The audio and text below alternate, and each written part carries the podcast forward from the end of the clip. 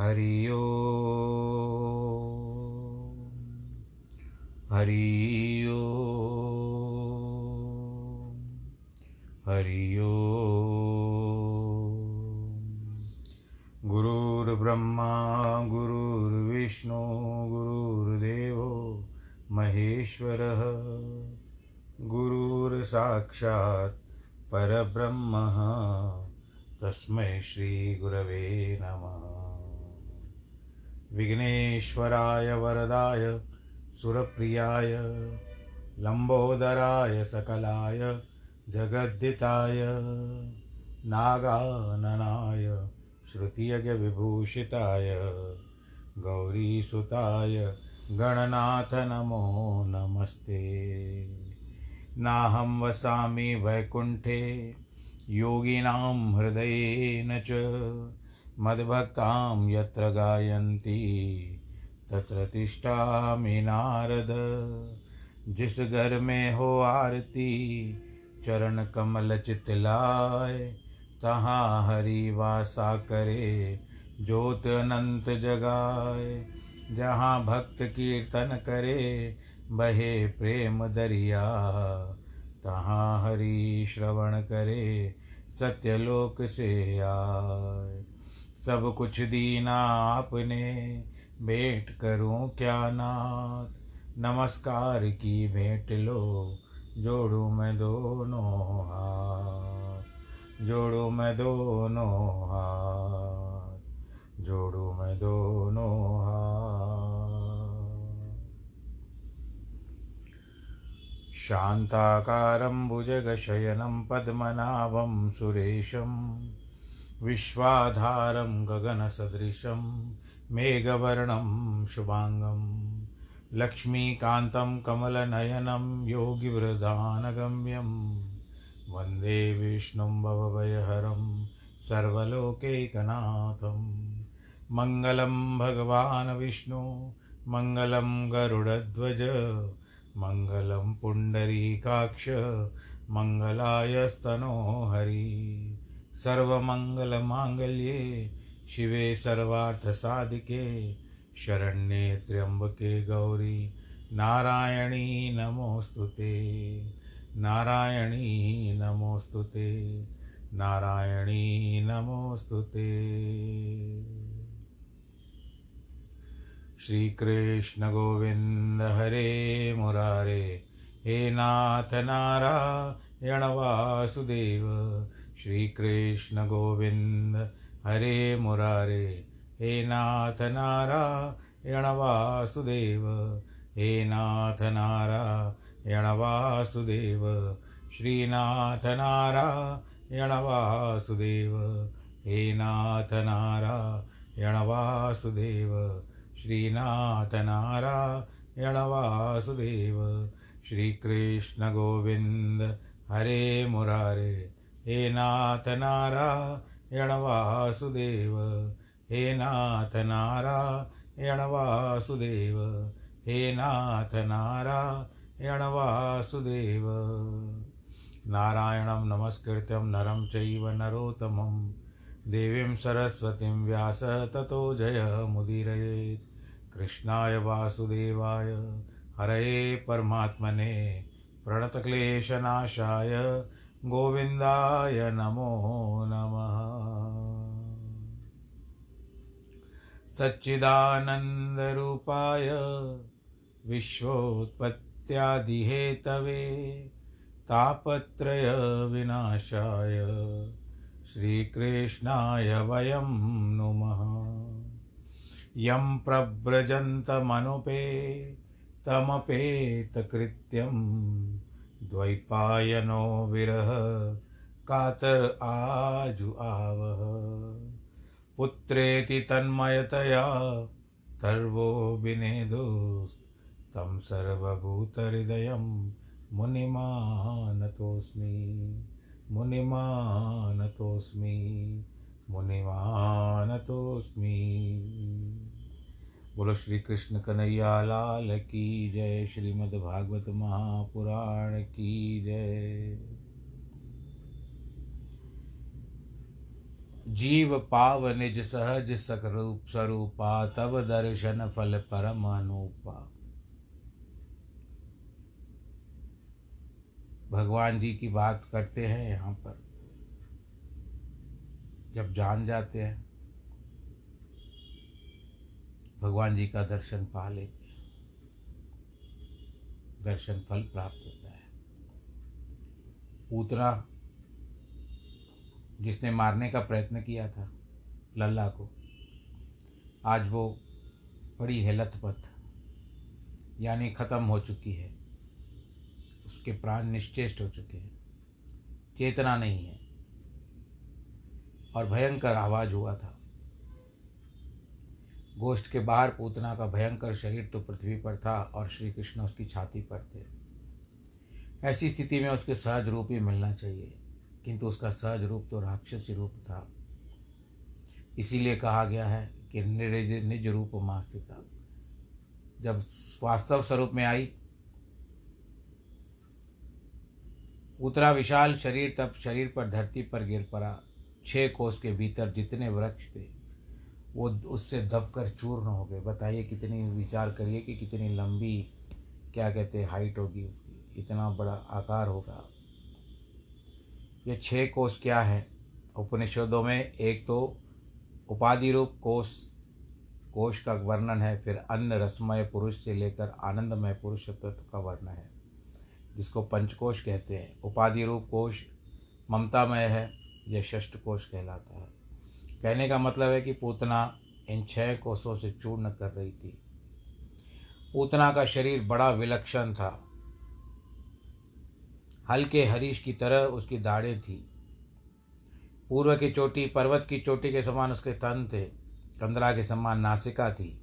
ब्रजवासी पंडित लोग कहते हैं कि पूतना के गिरते समय भगवान ने सोचा यदि यह ब्रज में गिरेगी तो यहाँ के वृक्ष लता कुंज और पशु पक्षियों का भी नाश कर देगी।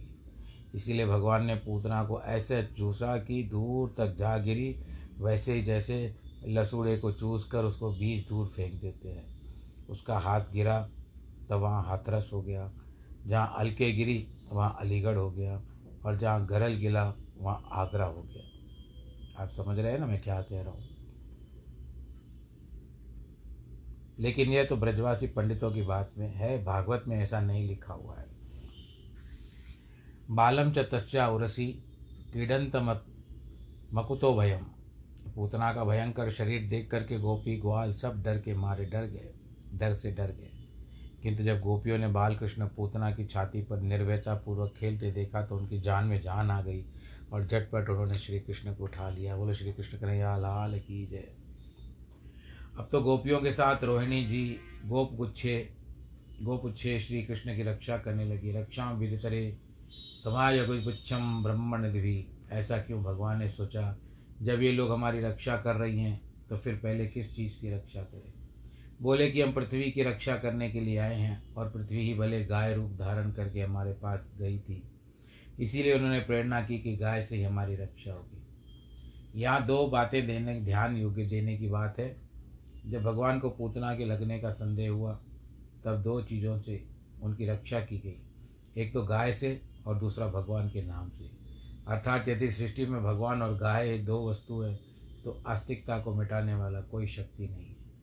तो बालक श्री कृष्ण पर गोपियों और माताओं द्वारा गाय की पूंछ फिराई गई, गौमूत्र से स्नान कराया गया, गाय के खुर की धूल लगाई गई, गोबर का तिलक किया गया। फिर गोपियों को ध्यान आया कि हमने तो बच्चे को मुर्दे पर से उठाया है, कहीं हमारी अपवित्र अवस्था में भगवान नाम लेना ठीक तो था। इसीलिए उन्होंने जल का स्पर्श करके हाथ पांव धोकर बालक के शरीर में भगवान के एक एक नाम का बीजन्यास किया। अर्थात श्री कृष्ण मणिमान भगवान तुम्हारे अंगद्री का रक्षा करे, अजन्मा परमात्मा तुम्हारे चरणों की रक्षा करे। इस तरह से इस प्रकार गोपियों ने बालक श्री कृष्ण के एक एक अंग में भगवान का नाम और अर्थ का संयोग करके उसकी रक्षा की। और यशोदा जी को कहा कि अब तुम अपने बालक को गोद में ले लो। यशोदा जी को विश्वास न था कि हमारा बालक इतनी भयंकर राक्षसी की चपेट में जाकर भी अभी तक जीवित कैसे हो गया, और जीवित है। उनकी बड़ी कल्पना से बाहर थी ये बात। वे यह सोचें कि कहीं यह राक्षसों की माया तो नहीं है। जब गोपियों ने यशोदा का यह हाल देखा तब उन्होंने फिर रक्षा करके बालक श्री कृष्ण को एकांत में सुला दिया। उसके बाद यशोदा मैया के साथ ले जाकर समझा गया कि देखो वो यशोदा जिस तरह से ना हम लोग हम लोग आज की तारीख में कहते हैं शौक में आ गई थी, तुम्हारा बालक दूध पीना चाहता है, डरो मत, इसे दूध पिलाओ।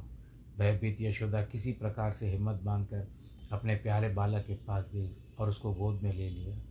अब तो कृष्ण चपर चपर माता का दूध पीने लगे। माता ने भी पहले दूध पिलाया, उसके बाद विश्वास हुआ मानो भगवान ने दूध पीते पीते कहा कि अरे मैया, राक्षसी का दूध मेरे मुंह में नहीं गया है, मैं तो तेरे दूध का भूखा हूँ। बोलो कृष्ण का नैया लाल की जय। यशोदा ने गोपियों से कहा कि हमारे दुर्भाग्य ही अभी तक हमको बेटा नहीं हुआ था, यह बेटा तो बुढ़ापे में तुम लोगों के भाग्य से तुमको हुआ होगा, इसीलिए मैं इसको तुम के तुम्हारे तुम लोगों के चरणों में अर्पित करती हूँ। ये हमारा बेटा नहीं है, तुम्हारा बेटा है। यशोदा मैया अपने बेटे को लेकर एक एक गोपी के सामने रखे, कहे कि ये तुम्हारा बेटा है। गोपियाँ भी अपनी अपनी गोद में लेकर के लल्ला को प्यार करने लगी। इसी बीच मथुरा से नंद बाबा आ गए। उन्होंने पूतना का मृतक शरीर देखा, उनको बड़ा आश्चर्य हुआ और बोले कि मेरे जो ऋषि हैं वसुदेव जी, साधु हैं, वो तो संत हैं, वास्तव में जो कहते हैं सच होता है, जो उन्होंने कहा वो ठीक ही निकला। गोपों ने विचार किया कि कहीं फिर जान जिंदा हो जाए तो क्या होगा, इसीलिए उन्होंने फरसे से काट काट कर टुकड़े कर दिए। उतने पर भी उनका विश्वास नहीं हुआ तो उन्होंने उसको लकड़ी के ढेर अंदर लग कर जला दिया। जलाते समय पूतना के शव से सुगंध निकली, क्योंकि स्वयं श्री कृष्ण भगवान ने मुँह लगाकर उसके तन के दूध का भोग लगाया था। यद्यपि पूतना नाम से लोक बालग्नि है, जाति से राक्षसी थी, कर्म से रुधिराशना थी यानी खून पीने वाली थी, और नियत से जिज्ञासा अर्थात मारने वाले की इच्छा थी।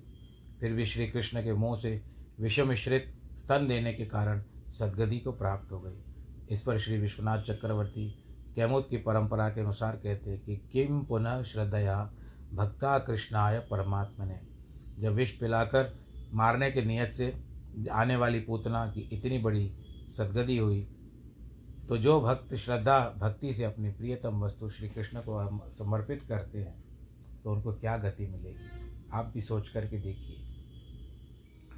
श्री कृष्ण के पीछे दौड़ने वाली और उनका सर्वस्व मानने वाली व्रज की गौ और गोपियों का को क्या मिलेगा, इस उत्तर में प्रश्नों में भी निहित है। जब पूतना जैसी राक्षसी शरीर पर पांव रखकर उसका स्तन पीने के उपलक्ष्य में भगवान ने उसको सद्गति दे दी, तब उन्होंने जिन गायों के स्तन में मुंह लगाकर स्वयं इसका बछड़े के रूप में दूध पिया, जिन गोपियों के वक्षस्थल पर चढ़कर दूध पिया, उनकी सद्गति के बारे में तो कहना ही क्या। यहाँ तो पूतना की सद्गति का दृष्टांत इसके लिए दिया गया है कि उससे माताओं को सौभाग्य और सद्गति का बोध प्राप्त हो। विंध्यावली थी पूर्व जन्म में ये,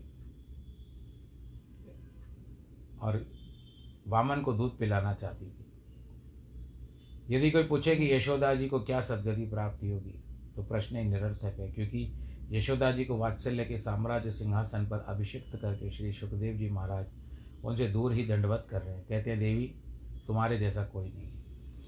श्री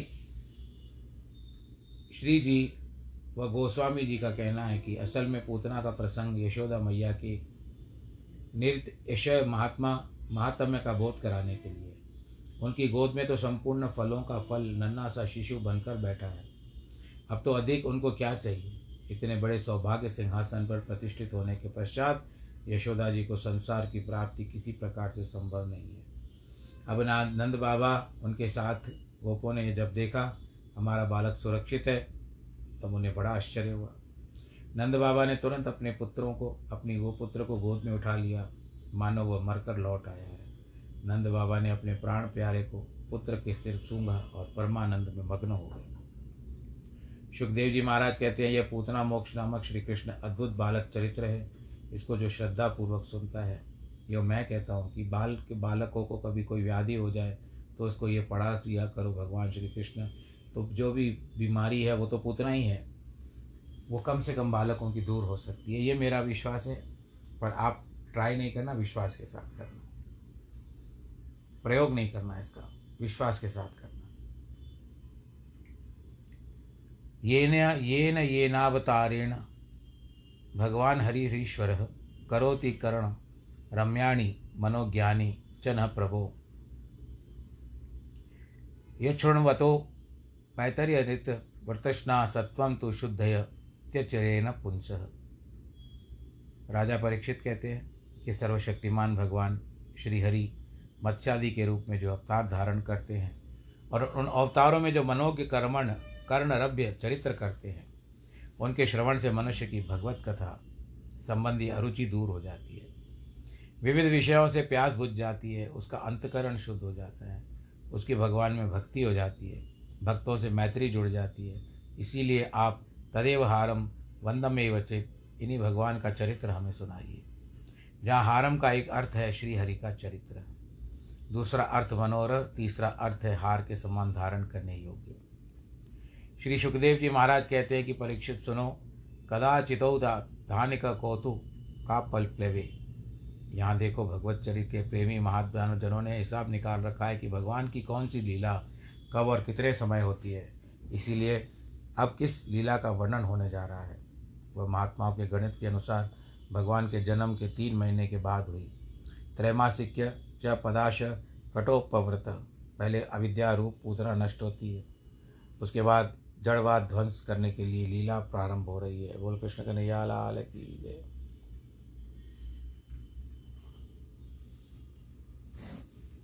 तो कदाचित माने कि भगवान एक दिन भगवान ने करवट बदली। करवट बदलना जड़ का काम नहीं है, ये तो बिल्कुल चेतन का काम है। जिस दिन भगवान ने करवट बदली उस दिन उसका ना जन्म नक्षत्र भी था। गांव की स्त्रियां इकट्ठी हुई, अभिषेक होने लगा। नंद रानी ने स्वस्थयन करवाकर ब्राह्मणों की खूब को खूब खिलाया पिलाया, बहुत सारे वस्त्र अनाज दे करके उनके दिए अन्न भी दिए। फिर वह ब्राह्मण, ये हमारी लाखों गौएं हैं, इनमें से आप लोग अपनी अपनी पसंद की छांट लीजिए और ले जाइए। और वहाँ से धीरे से निद्रा आई।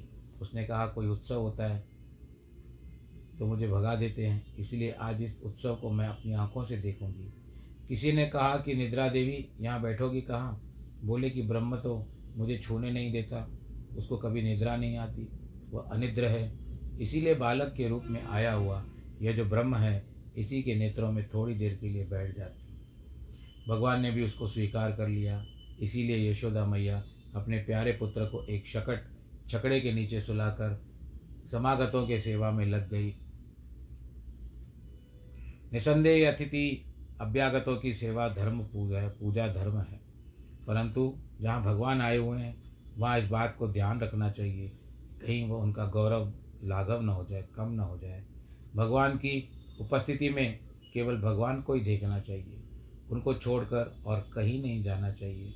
यह भी नहीं सोचना चाहिए कि भगवान तो हमारे हैं, गोपाल जी तो हमारे अपने घर के हैं, उनकी पूजा बाद में कर लेंगे, पहले बाजार के थोड़ा बाजार में घूम करके आ जाए।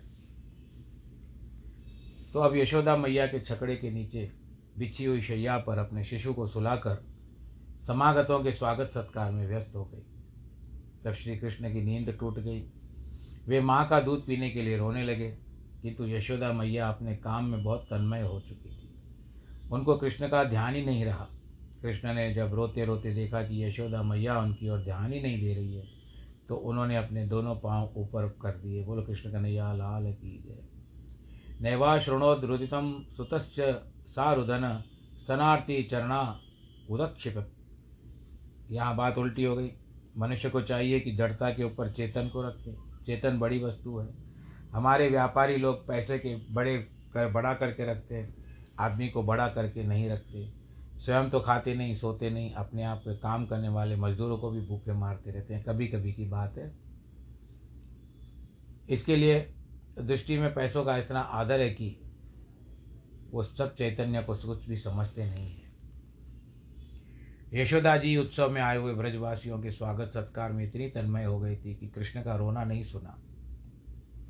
श्री कृष्ण रोते रोते अपने पांव उछालने पटकने लग गए। जैसे वामन त्रिविक्रम हो गए वैसे ही कृष्ण के चरण नहीं बढ़े और न नरसिंह के चरण जैसे कठोर कठोर हुए। उन्होंने अपने कोमल चरणों से शकट रूप जड़ का स्पर्श किया। उनका स्पर्श होते ही शकटासुर जड़ नहीं रहा, उसने परमात्मा चेतन अभिव्यक्ति जागृत हो गई और उसके ऊपर जो भ्रांति का भंडार पड़ा था वह सब टूट गया। छकड़ा उल्टा हो गया। मानो भगवान ने मैया से कहा, मैं आया तुम्हारे घर में और तुम देखती हो दूसरों को, तो लो मजा। अब छकड़ा उलट गया तो सबकी दृष्टि उधर गई। पास खड़े ग्वाल बालों ने कहा, इसने तो पाँव छकड़े उलट दिया है। पर बड़े लोगों के उस पर विश्वास नहीं किया। बच्चे कह रहे थे कि हमने देखा, इस बालक ने, कुछ जो सयाने बालक थे उन्होंने देखा था कि भगवान के कृष्ण के पैर को उठते ही छकड़ा, जो बैलगाड़ी होती है जिसको हम कहते हैं, उसको पीछे कर दिया, उड़ा उलट दिया था। क्योंकि वे तो प्रमाण शास्त्र के अंदर बंधे हुए हैं, जबकि भगवान अप्रमेय है, प्रमाता है, प्रमेय की त्रिपुटी है। उसको लेकर भग पंडित लोग आपस में शास्त्रार्थ करते हैं कि मान के अधीन मैया मेय की सिद्धि है। यही कहते हैं कि मेयानुरूप मान होता है। इस प्रकार अपने अपने पक्ष के समर्थन में सिर कुटी व फुटीवल तक हो जाता है। तुम प्रमाता बनकर प्रमाण का आश्रय दे करके भी प्रमेय अनुसंधान कर रहे हो। ये सारा ज्ञान है। अप्रमेय का विज्ञान हुआ। गोप बालकों ने कहा, अरे बाबा, हमने छकड़ा गिराते देखा इस बालक को, परंतु बूढ़े जो थे वो मान नहीं रहते। गोपी ने कहा, नहीं, ऐसा नहीं हो सकता। वे नहीं जानते थे कि ये जो बच्चे कह रहे हैं सच कह रहे हैं। यह निरा बच्चा नहीं है, इसका बल अप्रमेय है, अनंत है। अप्रमेय बलम तस्य बालकस्य न ते विदु। यशोदा ने मैया ने श्री कृष्ण को जट उठाकर अपनी गोद में ले लिया। फिर से छकड़े की स्थापना हो गई। ब्राह्मण लोग उनकी पूजा करने लगे, उनको आशीर्वाद दिया। ब्राह्मणों का आशीर्वाद कभी व्यर्थ नहीं जाता। भगवान को प्रसन्न होकर आशीर्वाद दे या नाराज हो देकर श्राप दे, दोनों पूरे होते हैं। क्योंकि कोई ऐसी वस्तु नहीं है जो भगवान में ना हो। शापवश रोना पड़े तो रो लेते हैं, आशीर्वादवश हंसना पड़े तो हंस लेते हैं। उनके बालक बनने में, छोटे होने में कोई संकोच नहीं है। भगवान श्री कृष्ण का अभिषेक हुआ, दोबारा अन्नदान हुआ, गौदान दिया गया। अब यशोदा मैया हर समय ध्यान रखे कि कहीं कोई गड़बड़ तो नहीं हो गई, छकड़े वकड़े गिरने ना पाए। एकदारोहम हम आरूढ़म लालयंतिम सुतम सती गरिमाणम शिशोर्वोडुम न सेहे गिरिकूटवत। जब श्री कृष्ण एक वर्ष के हो गए। अब यहाँ पर एक बात और आती है कि उसके भीतर कंस का भेजा हुआ शकटासुर नामक दैत्य बैठा हुआ था, जो कृष्ण को देखता है कि यशोदा ने उनको सुला दिया है, तो वो शकट में जब घुस करके बैठ गया। तो एक पंथ दो काज, यशोदा मैया का ध्यान भी अपनी ओर आकर्षित करने के लिए भगवान श्री कृष्ण ने छकड़े को उल्टा किया और दूसरा शकटासुर भी मर गया। उन्होंने बड़ी बड़ी लीलाएँ की। जब बलराम और श्री कृष्ण दोनों एक पलंग पर सुला दिया जाता, उन दोनों की आंखें मिल जाती, उनको नींद ही नहीं आती, वे जागते रह जाते। जब तक एक साथ सुलाए न जाएं तब तक रोएं, और जब सुलाए जाएं तो एक दूसरे को देखते रहते। ये भी तो लीला है। मिथो लगना दृष्टि समझानी चिरम मूर्ति रचला द्रवचित्तम नेत्रो दक मिषत्यागाधि विसुख इति मात्रो बालेत सिति सितसितयो सप्रसितता नवे व्यक्ता लोके कुतु कुतकमही मेह के मान तनुते। गोपाल चंबू में बताया गया था कि राम और श्याम जब चलते फिरते ही नहीं थे, तब भी उनमें प्रेम था। उसके देखने पर प्रतीत होता है कि दोनों दोनों दो नहीं, एक ही है। उनमें इतनी अभिन्नता थी कि दोनों की छाती से छाती मिला दी जाए, पीठ से पीठ मिल जाए, बाँह से बाँह मिल जाए, आँख से आँख मिल जाए, दोनों की आंखों में आंसू आ जाए, दोनों के शरीर में रोमांच हो जाए, दोनों एक साथ व्याकुल हो जाए, लेकिन कोई टस से मस न हो। एक दिन की बात है, यशोदा मैया की जांग पर उनके लाला अपने आप ही चढ़ गए। उनको उसको उठाकर गोद में ले लिया, प्यार दुलार करने लगी। लालयंतीम सुतम सती, यशोदा जी के सधर्म पालन का, सती होने का यह लाभ है कि उनकी गोद में स्वयं भगवान खेल रहे हैं।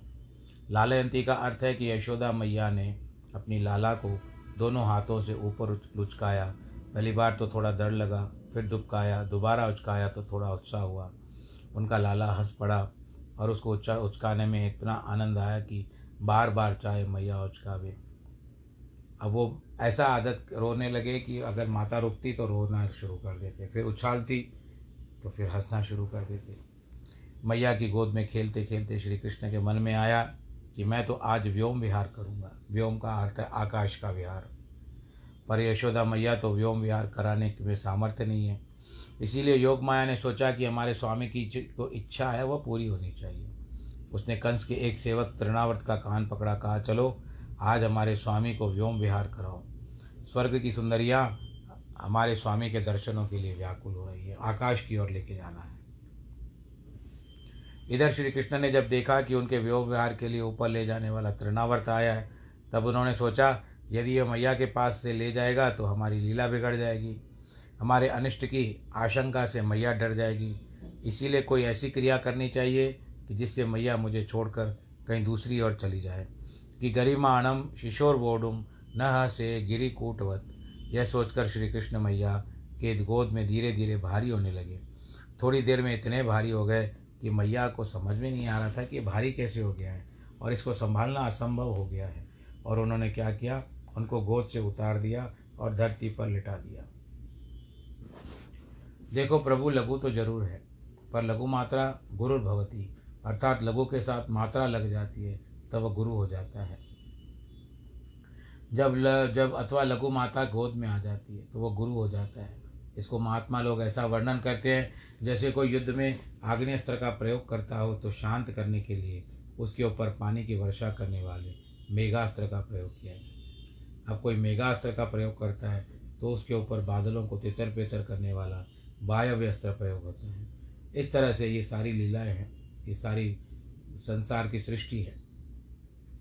इस लीला के प्रसंग में ये बताया गया है कि आठों प्रकार की सिद्धियों ने प्रकट होकर भगवान की सेवा की है। यशोदा मैया कृष्ण को धरती पर रखकर चली गई, भगवान का ध्यान करके जगत के कामकाज में लग गई। उन्होंने यह नहीं समझा कि जगत के काम में लग रही है, वो उनके बेटे के उधर में है। उनका बेटा जगदोधर भगवान है। जब तृणावर्त ने दैत्य ने अपना काम किया, तृणावर्त शब्द अर्थ श्री वल्लभाचार्य महाराज ने बताया कि तृणवत निखिलम विश्वम आवर्त्यति, जैसे गर्मी के दिनों में आने वाले भवंडर यानी वात्या चक्र में आसमान की ओर धूल उड़ती है और उसके तिनके घूमने लगते हैं। जो धरती पर घास के तिनके रहते हैं ना, और छोटे छोटे तिनके गिरे हुए रहते हैं, वो घूमने लगते हैं। वैसे ही सारे विश्व को घुमा सकता है, उसका नाम तृणावर्त है। उसने श्री कृष्ण का हरण कर लिया, उसके पहले गोकुल का पर आवरण पर्दा डाल दिया तथा लोगों की आंखों में धूल झोंक दी। मतलब यह कि तृणावर्त आवरण कर और विक्षेप दोनों शक्तियों को लेकर गोकुल में आया था कि मूर्तम भवत गोष्ठम रजसा तमसा व्रतम। इस श्लोक का सीधा अर्थ यह मालूम पड़ता है कि रजस माने धूल और तमस माने अंधकार, इन दोनों में गोकुल जो था वो ढक गया। या फिर ऐसे कहें कि रजसा मानो रजोगुण और तमसा माने तमोगुण, इन दोनों से बुद्धि के ढक जाने पर जैसे परमात्मा का दर्शन नहीं होता, वैसे गोकुलवासियों को आत्मा परमात्मा दोनों का दर्शन विलुप्त हो गया। ना पश्यत काश्चन आत्मानम मानम परम नापि विमोहित। अब यशोदा मैया अपने बेटे को न पाकर रोने लगी। उनका रोना सुनकर बहुत गोपियाँ आ गई, वो भी रोने लगी। थोड़ी देर में भवंडर वात्य वात्य वेग शांत हुआ। तृणावर्त ने श्री कृष्ण को आकाश में उड़ा करके बाद सोचा कि अब मैं इनको अपने मालिक कंस के पास लेके जाता हूँ। अब धीरे धीरे ये तो प्रसन्न हो रहा था, लेकिन धीरे धीरे क्या देखता है कि मेरा भार बढ़ता क्यों जा रहा है, इस बालक का भार बढ़ता जा रहा है। मैं किसी पत्थर को तो नहीं उठा करके आया। इसी बीच कृष्ण ने उसका गला पकड़ लिया। उसने कहा अरे छोड़ मेरे गले को। भगवान ने कहा कि यही काम तो मुझे तुझे नहीं मुझे नहीं आता, मैं बालक हूँ, मुझे अच्छे बुरे की पहचान नहीं है। जो मुझे अपने को गोद में लेता है मैं उसका गला पकड़ लेता हूँ। यदि गला पकड़ने में तुम्हारा दम निकल रहा है तो बच्चू लगता है कि तुम फूल जाए हो। यह कहकर कृष्ण भगवान ने उसका गला पकड़ लिया। उसकी आंखें उल्टी हो गई और वो बोल न सका, धड़ाम से पृथ्वी पर गिर पड़ा और भगवान श्री कृष्ण उसके छाती पर खेलने लगे। ग्वालों को हिम्मत नहीं हुई तो पूतना के समय श्री कृष्ण के उठाने की नहीं हुई। सब आए दौड़ते हुए, देखा कि भगवान श्री कृष्ण तो उसके पीठ पर खेल रहे हैं। बोलो कृष्ण कन्हैया लाल की जय। प्रसंग को पूरा करते हैं। और आप सब लोग अपना ख्याल रखिएगा। ईश्वर आप सबको सुरक्षित रखे। जिनके जन्मदिन और वैवाहिक वर्षगांठ है उन सबको बहुत बहुत बधाई। और आप कोरोना काल में अपना ख्याल रखिएगा भाई, और मास्क पहनिएगा, हाथ धोइएगा, भीड़ भाड़ के इलाकों से बचिएगा। करना तो चाहिए क्योंकि गया नहीं है, कम हुआ है लेकिन गया नहीं है। इसके लिए थोड़ी सी दूरी बना करके रखिए। सर्वे भवन्तु सुखिनः सर्वे सन्तु निरामया। सर्वे भद्राणि पश्यन्तु मा कश्चित् दुःखभाग् भवेत्। नमो नारायण।